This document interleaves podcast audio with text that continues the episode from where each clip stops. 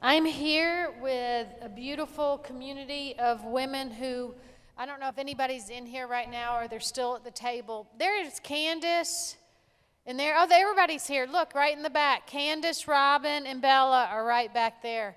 And we came up here from Nashville, and we had a great day with a group yesterday here at your church. We talked about the practices of healing. We made oils, we sold products and I even convinced your clergy to wear the Ukrainian socks if y'all want to do a little show.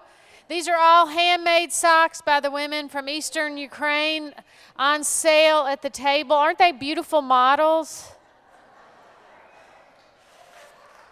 Um,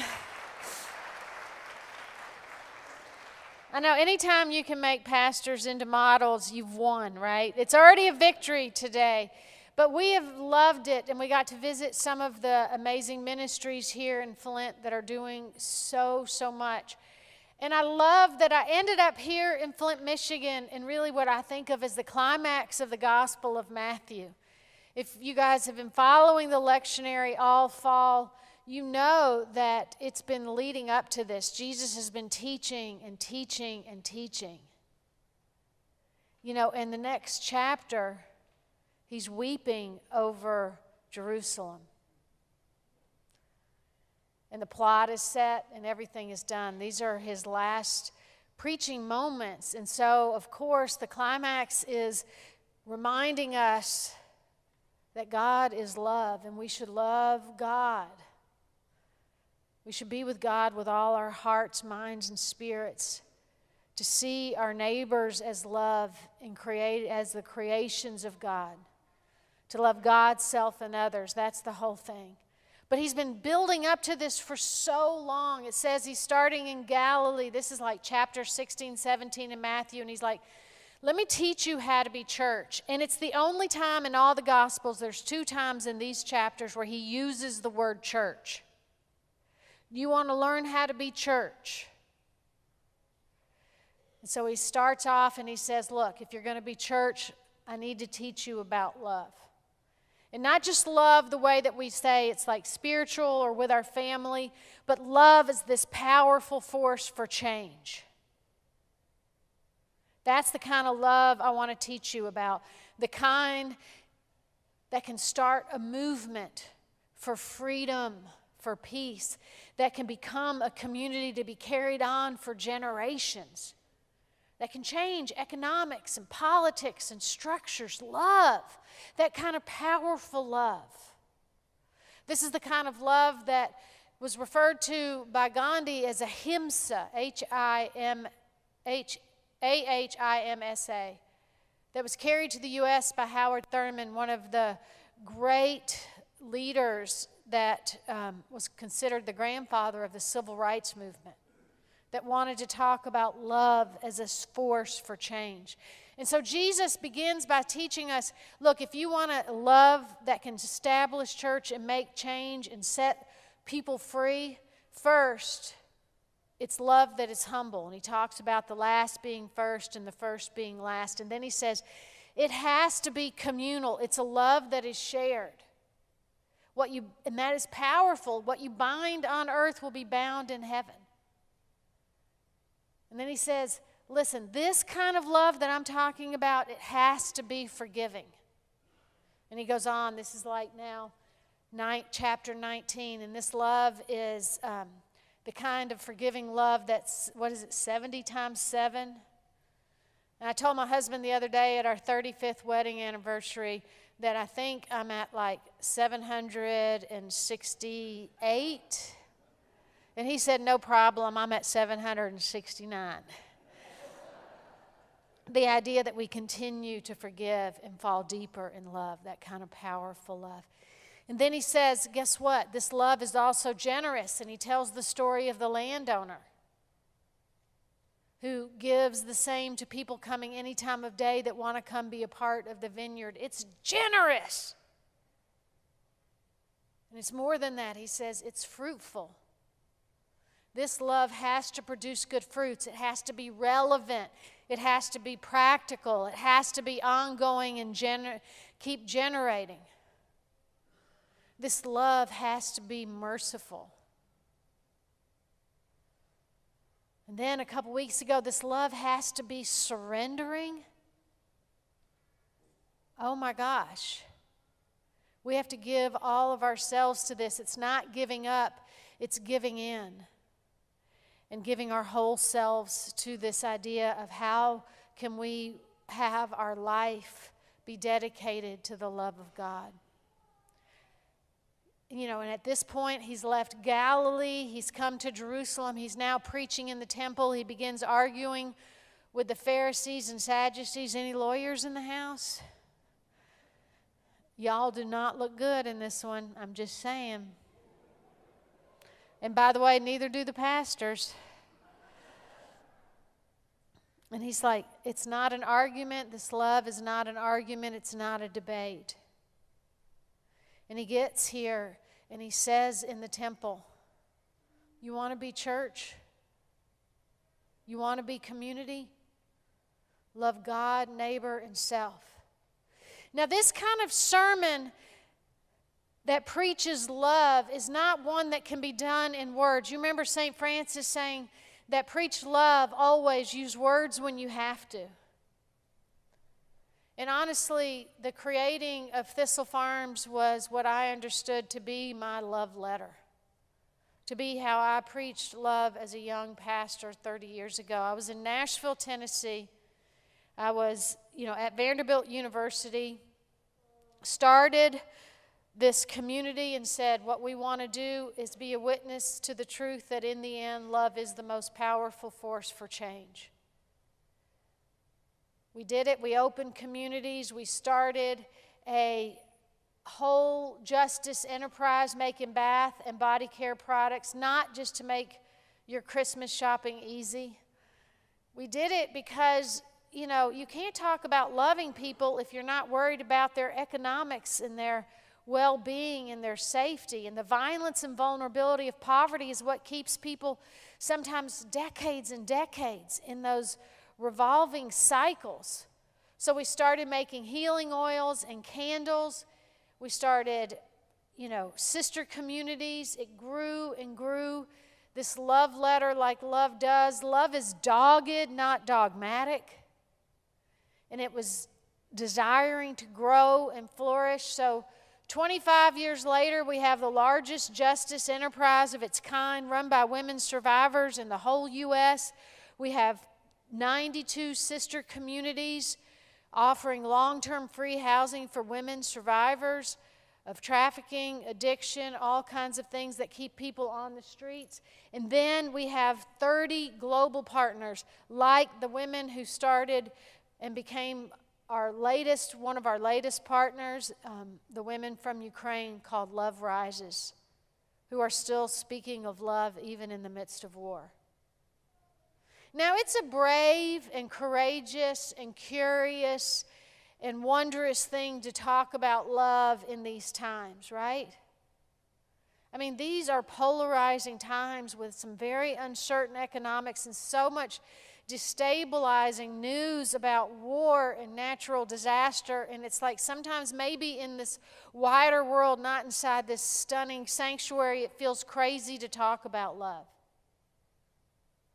But that is the calling. Jesus is talking to his disciples about this is how you love in the world so we can be community. And this kind of love takes years of discipline. This kind of love that Jesus is talking about requires daily practice from all of us. It is not easy. There was a woman who came to Thistle Farms 15, 16 years ago. She was the first candle maker, and the candle maker is an amazing position at Thistle Farms. We used to all pour candles until we realized we weren't all pouring equally. But the idea that Thistle Farms is a light in this world, and we light the candle for the woman on the street and the woman trying to find her way home. So, the very first official candle maker that made our products you know, worthy of getting into all the whole foods in the country is a woman named Ty. And Ty's story starts out like so many of the women who come into the community of Thistle Farms, not just from Nashville, but from all over the country and even from other countries who have come to be with us. Just so you know, we have about 400 women on the waiting list. And that's part of the reason that this network and coming out and sharing the products and sharing our story is so important to us. So, Ty came to us like so many women way early, abused and damaged. The way she tells her story is she hid from her stepfather during middle school and wasn't always successful. So she ran away from home. She said while other kids were trying to figure out what prom dress to buy, she was trying to figure out which cars were safe to get into. And she wasn't always successful at that. She ended up being a part, like so many women, um, you know, moving on into being, you know, not just trafficked as a teenager, but selling drugs and being on the streets in her young 20s. And she was part of a sting operation in rural Tennessee. And every count um, was done separately. So she had five felonies. She went to prison a long time. So many women who are on the streets as teenagers, we graduate them at 18 to prison. So she was in prison for years. She had one pending charge left, but she got out. She came to Thistle Farms, and she was doing everything right. She was going to therapy. She was working. She was making restitution with family members, helping raise her son. She was doing it. But she had one last pending charge. So she went to court, and the court said, um, basically, they used the quote last week from Scripture, and the DA said, I just want you to know Caesar gets his due. And I was like, boy, that's the worst misquote I've ever heard. And try to explain to the court on her behalf how what a great thing it is to come and be a community and love each other, and how it saves the city money. We're safer, she's safer. How it is that it generates this hope and light in this world. And then the court went on to sentence her for 14 years. So she left Thistle Farm, she left her job, and she went back into prison. Took about three years, but she got out, and when she got out, she came back into the Thistle Farms building. It took three and a half years for the advocates and attorneys to get her out. She came back in, and the first thing she did is she walked into the back and she started pouring candles. And I was like, Ty, how are you doing that? I would be so mad and so over it. You know, the short side of justice, the back side of anger the inside of prison walls would have never allowed me to keep hoping and dreaming and saying, I'm still going to see this horizon in there, out there. She talked about this idea of forgiveness and mercy and compassion and community. And I'm like, oh my God, she knows how to love. She has done this work. She has practiced this in a way that is like a master class in what these Gospels of Matthew have been talking about. So I said, Ty, you have to go with me. I'm going to Austin to preach at this church. I want you to come share your story. We got permission from her probation officer. She went out there. She wrote it all out and then she edited and edited and edited, trying to get the words right. I want to get this exactly right, she was saying, so people understand what it is we've been through and how it is that Thistle Farms can change life. I'm telling you, she edited the plane, the breakfast, the more, and I knew she was nervous. And I was like, Ty, it'll be okay, I promise. You've lived it. And then something extraordinary happened that I've never seen before or since. Ty stood up in front of a congregation to share her truth about what love is. She had her papers and she set them down, didn't say a word, and she just began to weep. And then everybody in the congregation stood up and gave her a standing ovation, and people were crying with her. The love was so thick in the congregation, you couldn't have cut through it with words. They all went away. We were loving each other with our whole hearts, minds, and spirits. We were loving our neighbors as ourselves. It was the gospel. When we recognize each other that we're called to love in this deep way, there are no words. It is powerful and forgiving and fruitful and joyful. That is the call today for us in this world to love like that. Even when there are no words in the face of horrible atrocities, we are about that. I see you. I see that you want to love like that, that you want to get it right. You see me. I want to do this. I want to live my life deeply with meaning. And when we recognize that, we are living Jesus' biggest message, the climax of this whole gospel, and we will lay down our lives for this. We want to know love that is beyond words, where we recognize the face of God. Amen? That is the end of the sermon. But I will say that where I would like to meet you is after church at that table. Tell me what it is you love. Tell me what it is you hope. We will all be there to visit and be with you. And hopefully, make it where you never have to buy another Christmas present this whole year and be done and enjoy the holidays. Thank you very much. Amen.